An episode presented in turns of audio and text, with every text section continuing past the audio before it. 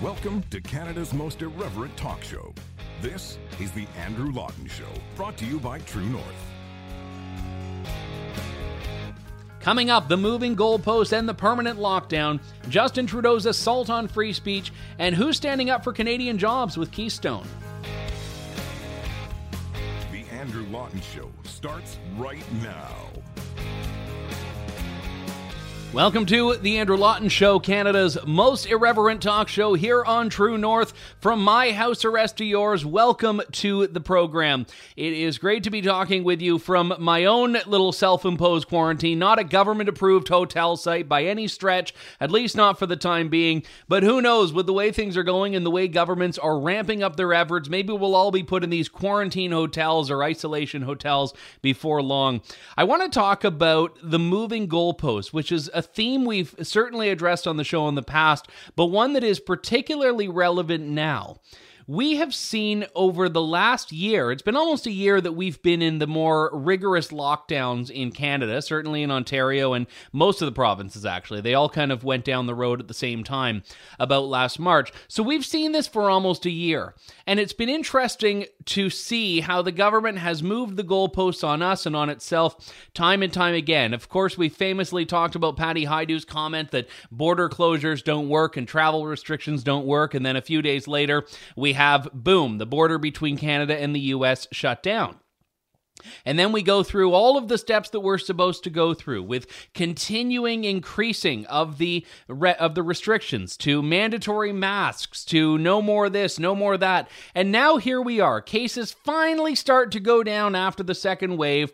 And yes, I know case counts are a little bit easily manipulated, but nevertheless, it's the metric the government is using.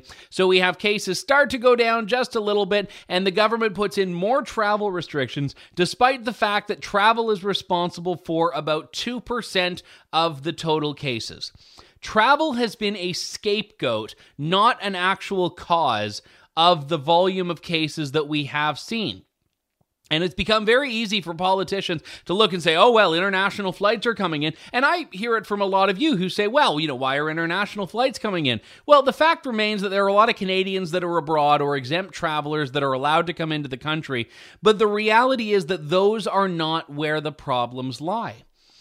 And when all of the returning politicians were coming back after their Christmas break in December, and I said, yeah, the hypocrisy was the issue, not the actual travel. But one point that I raised is that a lot of these destinations that people are going to for sunny getaways, like the Bahamas or Barbados or Mexico is a bit different. If you look at the case counts in these places, they're virtually non-existent. A lot of these places have managed to nip it in the bud and get their cases down to single or double digits a day, because they need to do that to get their tourism back. So they say, if you want to come here, you have to get a test before you come. Some places make you stay in quarantine for a few days while you get there. And then after that, you can walk around doing whatever you want in sunny paradise. So if you are a Canadian who goes down to the Bahamas, say, and you come back, you're more of a risk to the Bahamas than you are from the Bahamas coming back home, which is why travel is not the problem here. But the federal government right now in Canada has to pretend that it's doing things. They have to distract from all of the things they've gotten wrong. They have to distract from the bungled vaccine rollout. They have to distract from their inability to procure vaccines in a timely manner. And what better way to do that than by pointing to airplanes and say, okay, they're the problem. So what's happened in the last few days, Justin Trudeau has reached an agreement with the Canadian air carriers to no longer service until the end of April sunny destinations in the Caribbean or in Mexico. Anyone who is outside the country must come back and stay in a government-approved hotel. Now, I've stayed at a few hotels. Never once have I looked for one that was government-approved, but nevertheless, you have to stay in a government-approved hotel for $2,000 approximately for 3 days, which includes the hotel bill, your meals, and your COVID-19 test.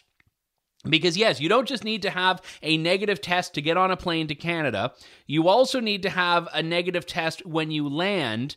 And we are, in doing this, of course, just duplicating the process that is irrelevant, because at the end of it, you still have to quarantine for 14 days. So what's the point of having a negative test that keeps you in a government-approved hotel, only to then have to go into your own facility at home or wherever you are and quarantine for another 14 days if you've already tested negative? So what we're doing here is we're adding duplicating layers that are actually just making the initial layer look a lot thicker without actually adding any additional measures or certainly adding any additional public safety. And oh, by the way, if you test positive when you're in the hotel, you get sent to a government-approved quarantine facility, which is different than the hotel, and we don't even know what or where these things are. But the reason I talk about all of this is not because I miss travel. It's not about that. I do.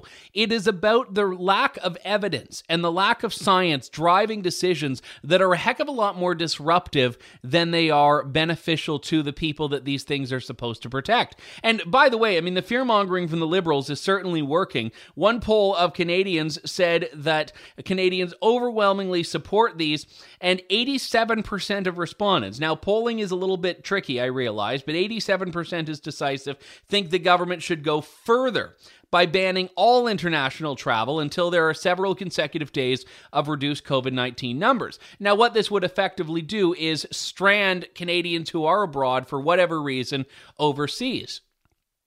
So here's the thing. Right now, who suffers from it? Canadian Airlines. If you want to go to the Bahamas, you still can, but you can't take Air Canada or WestJet. You have to go through the U.S., which, ironically enough, makes it more risky because you've added another step into the process. You've added another destination. So you're still allowed to go. Canadians are allowed to travel. You're allowed to go abroad, but the government is trying to make it so cost prohibitive and so logistically challenging that it is effectively banned without actually being illegal, without actually turning Canada into an open-air prison where you can check out but never leave, as the song Hotel California tells us.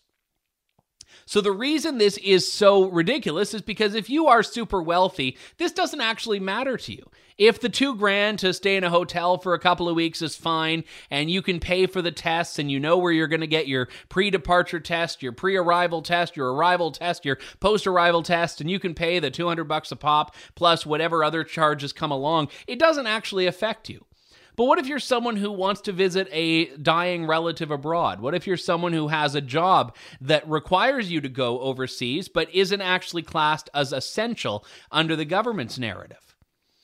All of a sudden, you have all of these hurdles and roadblocks that are not keeping you safe, nor are they keeping anyone else safe, and we're supposed to believe it's for our protection.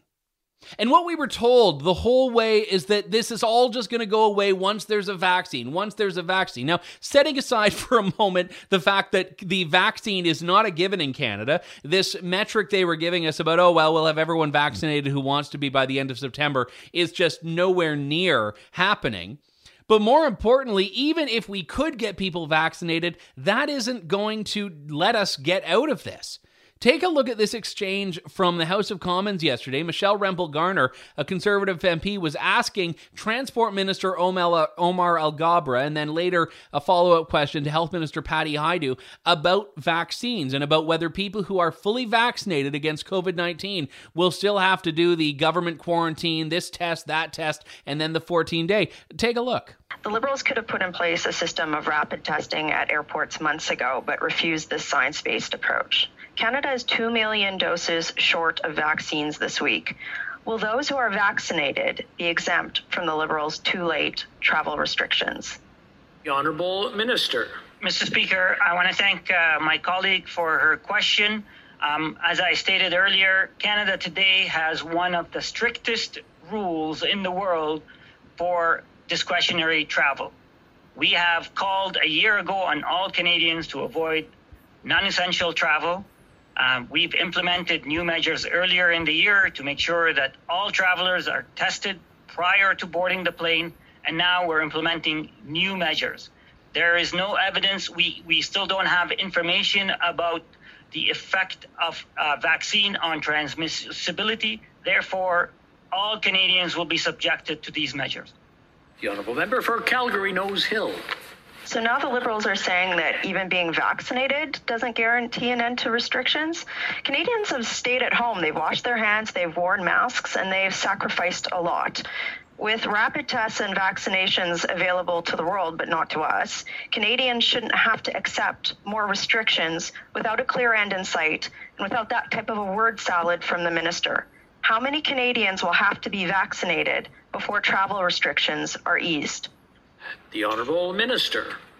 Well, thank you very much, Mr. Speaker. And I will just say this. The issue of vaccination and travel is a live one. I met with my G7 counterparts last week to talk about standardization of travel, international travel. Of course, my colleague is correct. We know that vaccination saves lives. The science is still unclear yet about what effect it has on transmission. That science is evolving, and we will be sharing the understandings and knowledge of vaccination as it becomes clear with Canada and the world.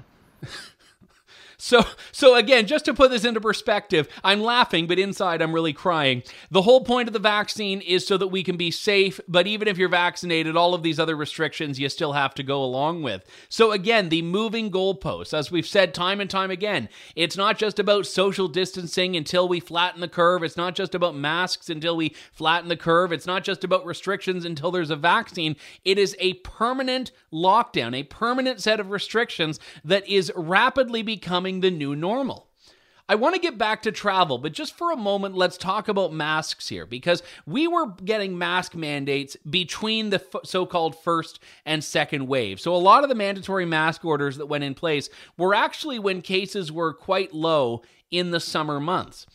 And what was interesting about that is that it seemed at the time like it wasn't doing that much. And remember, the second wave came about while we all had mandatory masks in most jurisdictions in Canada. Well, take a look at this CBC story. Now, we talked last week about how double masking is the new thing. The CDC is telling everyone to double mask, and then it'll be triple mask, and eventually we'll just, keep layering on masks. It'll be like when Joey decided to put on Chandler's clothes on Friends. You just keep putting them on until you run out of things to do.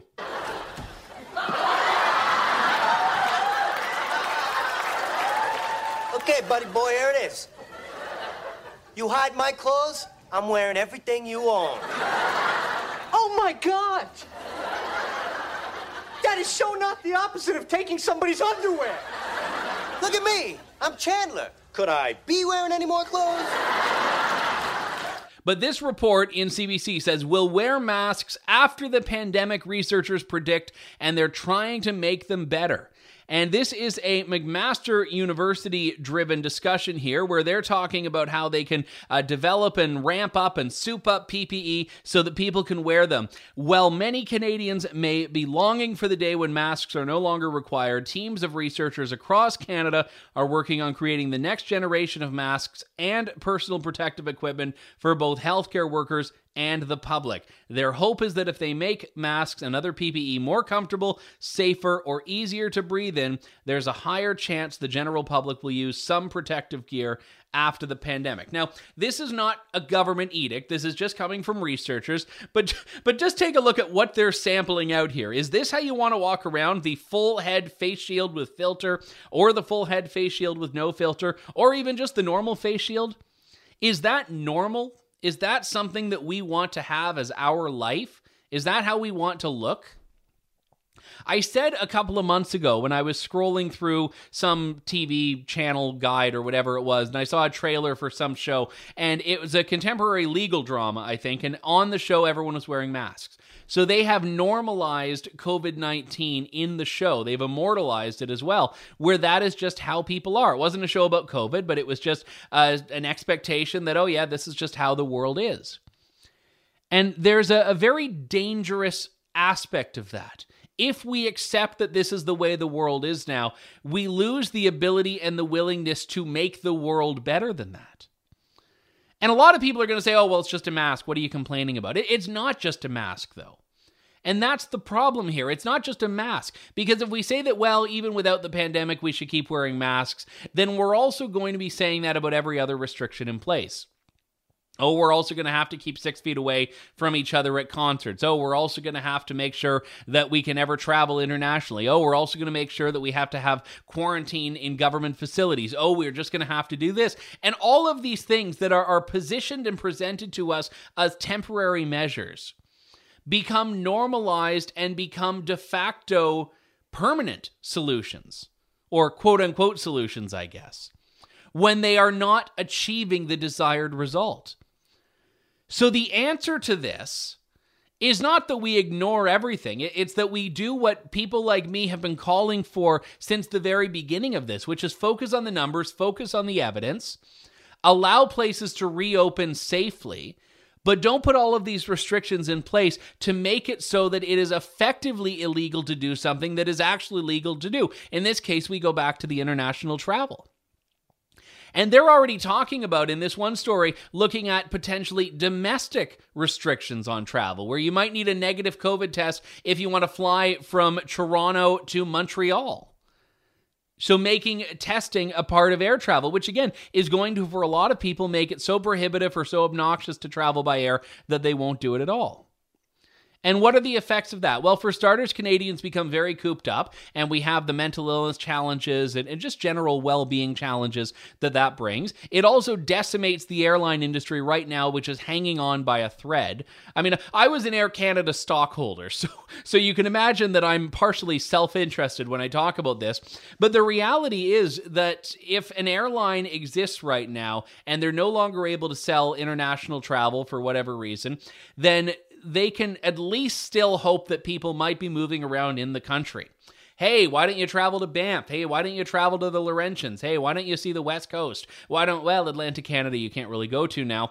But for an airline to have to see a talk about domestic restrictions, just no one's going to move anywhere. No one's going to move around the country anymore. And the whole point is that we're supposed to be celebrating this country. We're supposed to be proud of the country, but you can't see it. You can't go anywhere. And if you are going somewhere, all of these restrictions make it so arduous to do anything that a lot of people are just going to not do them in the first place. So if the vaccine doesn't protect us, because that was what Omar Alghabra said, we don't yet know if the vaccine prevents you from getting or contracting COVID-19. Well, I have questions about that. What's the point of the test? What's the point of the trials? What's the point of the vaccine? If the vaccine isn't our hope, what's the next frontier? So this is now going down this road where we are seeing that control rather than public health continues to be the focus of a lot of these edicts. And this has been true in other cases. Look at, for example, the double standards in which protests are allowed and which protests aren't. But this is only going to get worse. And when we are faced with this question of, hey, do we accept that this is the new normal? Permanent masks, permanent travel restrictions, permanent lockdowns, and permanent measures that are de facto lockdowns. Like social distancing, for example. Sure, you can have a grocery store where everyone has to be 6 feet apart from each other, but restaurants cannot survive with spaced out tables. A concert could not be profitable with spaced out audiences. So a lot of these things would actually decimate various sectors if they were to ever reopen, or basically prevent them from ever being able to reopen. Yeah, I mean, the whole bubble approach to concerts just isn't going to happen, and certainly isn't financially viable. I mean, it might be good now when people are just desperate for something to do. But I say again, and this is very important, this cannot be a new normal. This is not the way life is supposed to be. And if it is, the lawmakers who have been pushing us into this new normal have to own up to the fact that they were being dishonest when they set all of these measures out that would allow us to get back to the old normal. If you're going to take the old normal away from us, just say it outright, say it clearly. We'll be back in a moment with more of The Andrew Lawton Show. Stay tuned. You're tuned in to The Andrew Lawton Show. Welcome back to The Andrew Lawton Show. We've talked at great length on the program about the Liberal government's attempts to regulate online content, the things you or I or any Canadian can post online, under the auspices of curbing online hate. Now, I covered back in Ottawa, I think it would have been in 2019, the hearings that the Justice Committee held, which ultimately ended with a recommendation to Parliament shortly before the 2019 election that a law be enacted that take this seriously, that actually start regulating what content people can put online by regulating the companies like Facebook and Twitter and Google who allow people to post things online.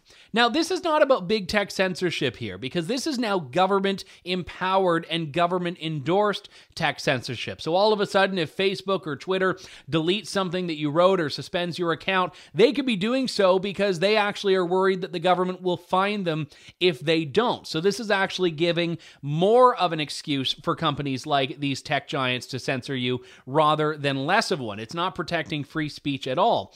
But the whole point of this is we have not yet seen until now a definition of how the government is going to view hate or even what the mechanisms are going to be in this. In an interview with La Presse, the Heritage Minister, Steven Guilbeault, who's responsible for advancing this legislation, gave us more detail than he's given us to date. And everything I've said about why this is so dangerous has been vindicated by this interview. I'm going to read a couple of sections of it for you here. One in particular, Steven Guilbeault says that companies will be fined tens of millions of dollars if they don't. So if they don't go along with what the government's telling them to do. So as I said, more of an incentive to play ball with however the government defines it. But what he tells La Presse is that the definition of hate speech is said to be taken from the Whatcott decision of the Supreme Court of Canada. Now, I don't want to go through the whole litany of evidence that went into the Whatcott decision, but it was a very significant one between Bill Whatcott and the Saskatchewan Human Rights Commission, which ended up going to the Supreme Court of Canada.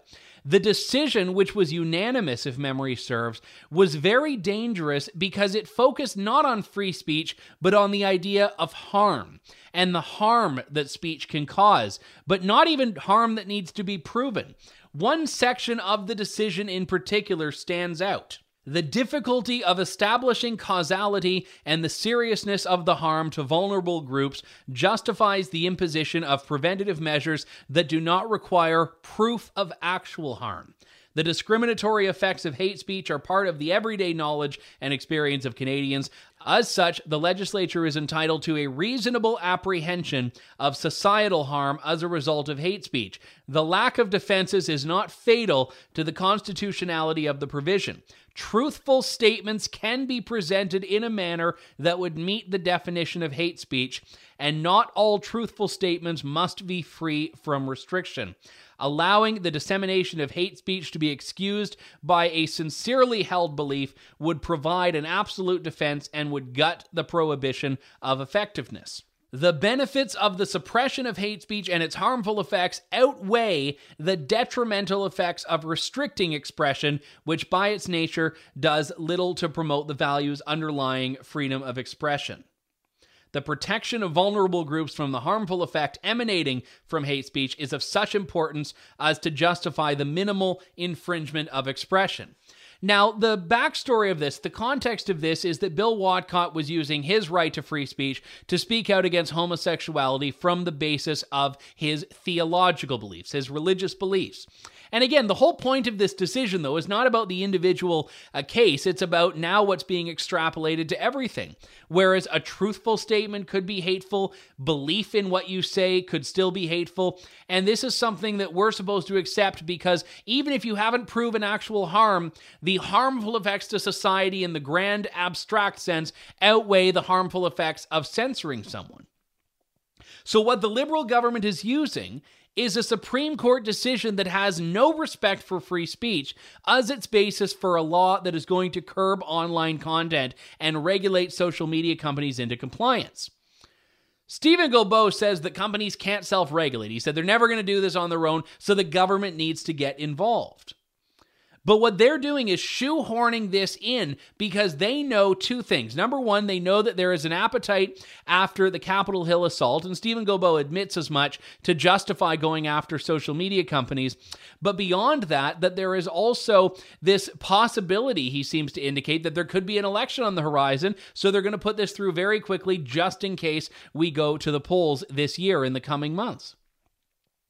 But they're talking about now using a Supreme Court decision that is, by its nature, placing free speech at a lower level than protecting society from this vague sense of harm. Not protecting individuals from harm, but protecting society from harm. And we're supposed to think that the government actually cares about free speech? Give me a break. We'll be back in a moment with more of The Andrew Lawton Show. Stay tuned. You're tuned in to The Andrew Lawton Show.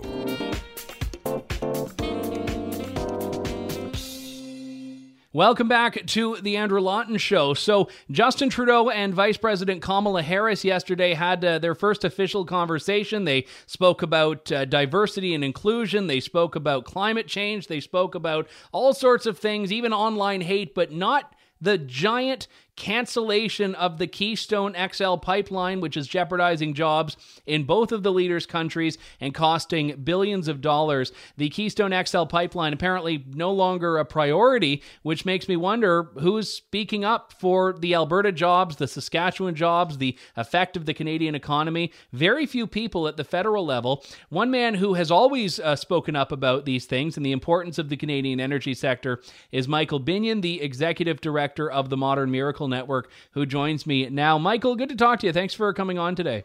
Oh, it's my pleasure, Andrew. You know, one of the things that I find to be the most upsetting about this is that we saw the federal government prepared to move mountains when Quebec jobs were in jeopardy with SNC-Lavalin a couple of years ago. But when we talk about the oil sector, which is not just Alberta, but it is a national sector, very few people advocating for Canadian jobs in this area.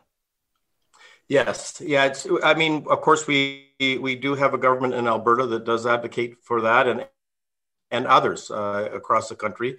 But certainly our federal government I think we've heard the Prime Minister talk about the Great Reset and I noticed in the readout from the summary of the conversation with the Vice President that they explicitly talked about Build Back Better. So, both Build Back Better and Great Reset slogans include a leave it in the ground component and switching to other forms of energy.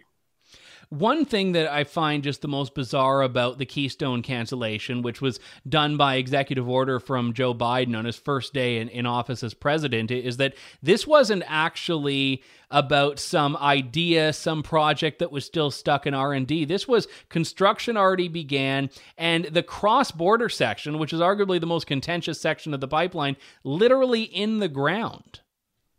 Yeah, the one thing, and of course we haven't seen from the Prime Minister bringing up either the legal side of this, which is, there was an approval given, there was a permit, and people in good faith on both sides of the borders, the Canadian company, in particular TC Energy, and the government of Alberta, all relied on the agreement of the U.S. government. So that there's that one side. The other thing we haven't seen from the Prime Minister is a defense of our environmental record.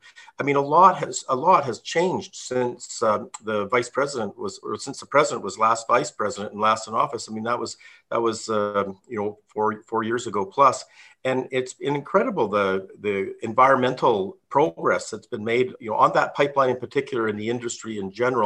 And our Prime Minister didn't speak up for us on the, just a second, there was an agreement here, and how can you cancel it? Not just that there was an agreement, we've already put billions of dollars into construction under that agreement. How can you do that just under a rule of law and rule of international law? Our NAFTA agreements, our former NAFTA agreements, I think still apply to some of this. And on the other side, just a second, why would you want to do it? We've got best in the world environmental performance here. Yeah, and that's, I think, the most disingenuous part of this, is that the narrative that's been put forward by the Biden administration and by a lot of the people that have been very anti-pipeline is that you get pipelines or you get environmental policy, and that the two are inherently contradictory, which I've never quite understood, because ending a pipeline does not reduce demand on oil. It just reduces supply. But the supply has got to get there some other way, so you see tankers, you see rail, you see other means of transporting oil that are less environmentally sound than a pipeline. This is so we know that there's more to the motivations of people when you do see best in the world environmental performance, incredible progress on emissions intensity. A pipeline for the first pipeline, I think, that was going to use 100% renewable energy to run the pipeline. I mean, this would have been a world leading example of a low emissions pipeline. I mean, if people really did care about energy, transitioning our energy systems globally to something better in the future, they would want that. They would be celebrating what Canadians are doing as best in the world environmental performance, reducing emissions and not taking the best in the world off the market, only so the worst in the world can sell more. And the net effect can only be more emissions. So how can they possibly, where's the logic if we're doing this to reduce environmental impacts, but the impact of this is going to actually be increased global environmental impacts?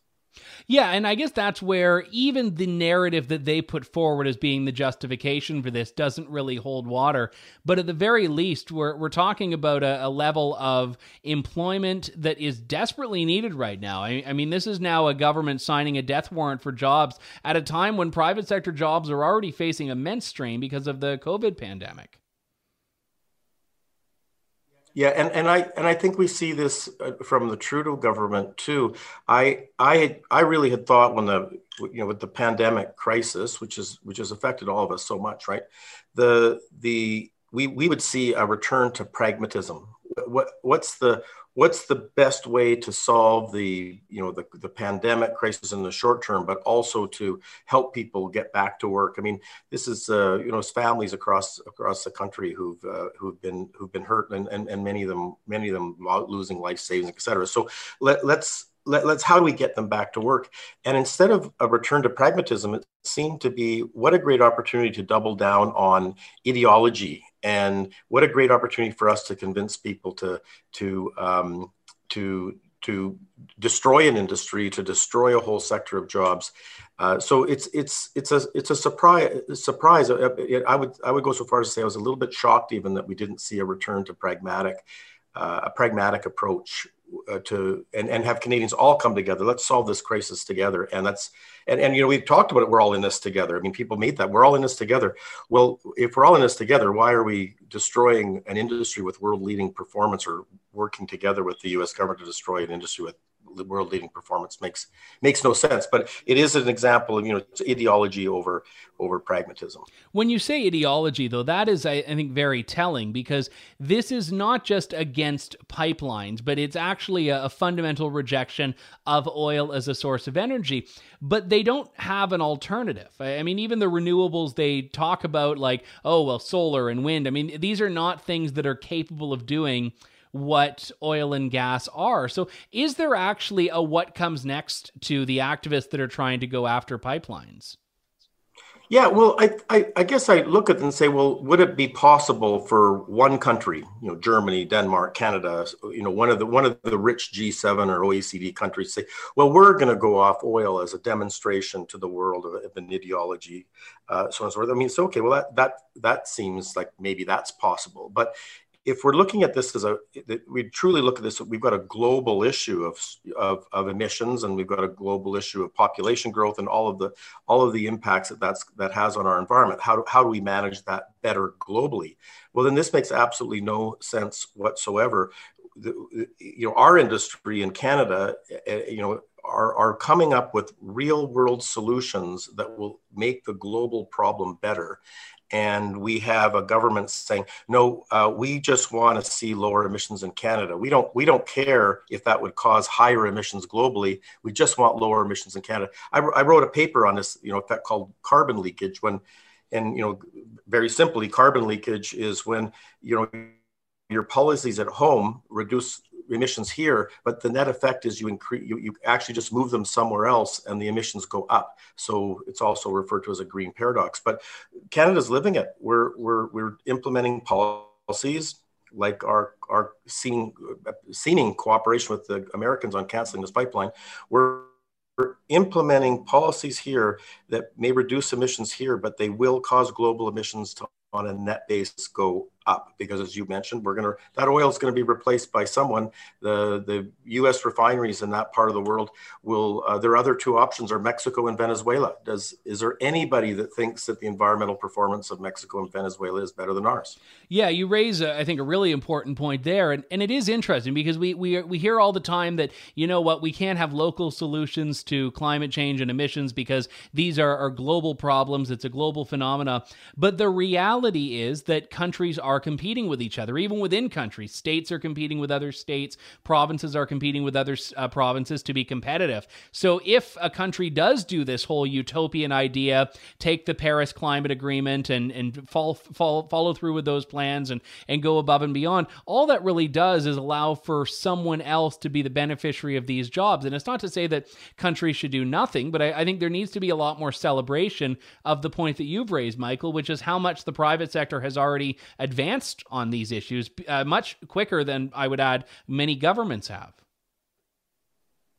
Yeah, I think that's exactly right. And what I would say as well is, I think people in industry, and I'll count myself, among those people, but, some of the bigger companies, Suncor, CNRL, et cetera, I think that they have really embraced this idea that we do need to transition our energy systems, but on a realistic basis, looking at the global problem of supplying global energy to a growing population. They've realized that future energy mix is going to include hydrocarbons, and which is not to say we should be against wind, right? Right energy in its right place. In some places, that's wind. In some places, it's hydro, nuclear, solar. And as technology changes, the right energy in its right place will change as well. But, I think a lot of people are recognizing that solar and wind, the technology is advancing quickly. We're all hearing about that all the time. What seems to be going unnoticed is that I think the oil and gas industry is innovating even faster. We're under pressure to provide, a product that people have come to rely on. It's, I think an excellent product from its just physical components and what it can do, for whether making plastics for hospitals or compact energy for transportation. But we've been making unbelievable progress on reducing the emissions, and I don't want to ramble on here. But the other thing people are not talking about is some of the advances on the consumption side.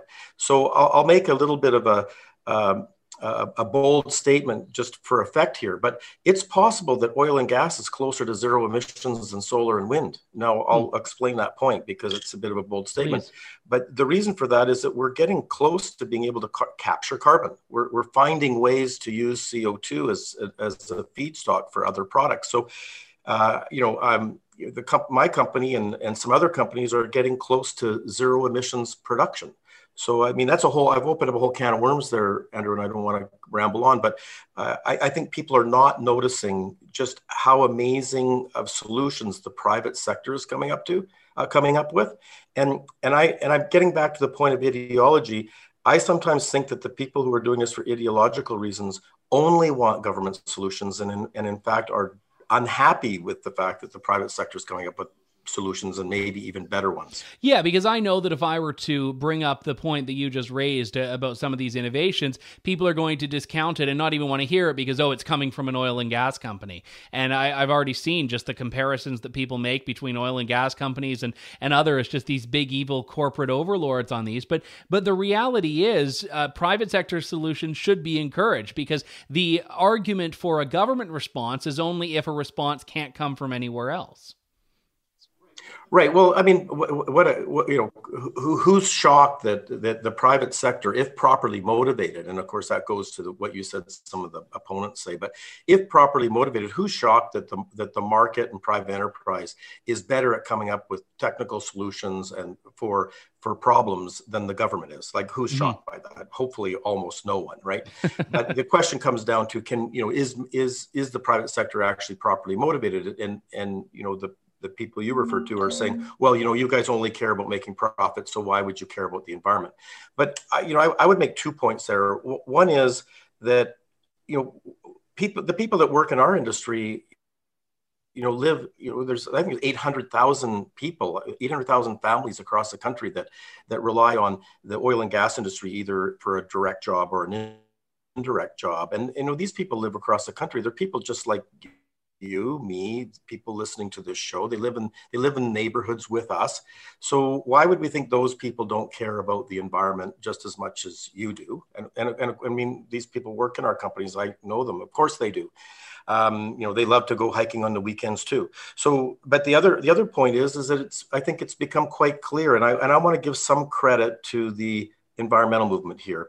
And you can distinguish in the environmental movement, there's those people who are, I think genuine, and I think there's those people who are only caring about ideology. But there's been a lot of good people in the environmental movement who've made the case for why we have to care about this. They've made the case for why there has to be taxes and regulations on some of these issues. Industry and the market are just responding to those things. We're realizing now, if we want to get investment, if we want to be profitable in a new world of higher regulation and taxes, well, we've responded to that. I don't think people are noticing just how fast that innovation's happening. Michael Binnion, the Executive Director of the Modern Miracle Network, joins me. Michael, always a pleasure. Thanks for coming on and shining the light on this. No, great. Anytime, Andrew. Thank you for having me. That was Michael Binnion of the Modern Miracle Network. Always a pleasure to catch up with Michael. Usually I see him out west, but of course I'm, never getting to go anywhere these days, so I haven't seen him in a little while. But I appreciate his time nonetheless. That does it for us for today. We'll be back in just a few days with more of Canada's most irreverent talk show. This is the Andrew Lawton Show on True North. Thank you, God bless, and good day, Canada. Thanks for listening to The Andrew Lawton Show. Support the program by donating to True North at www.tnc.news.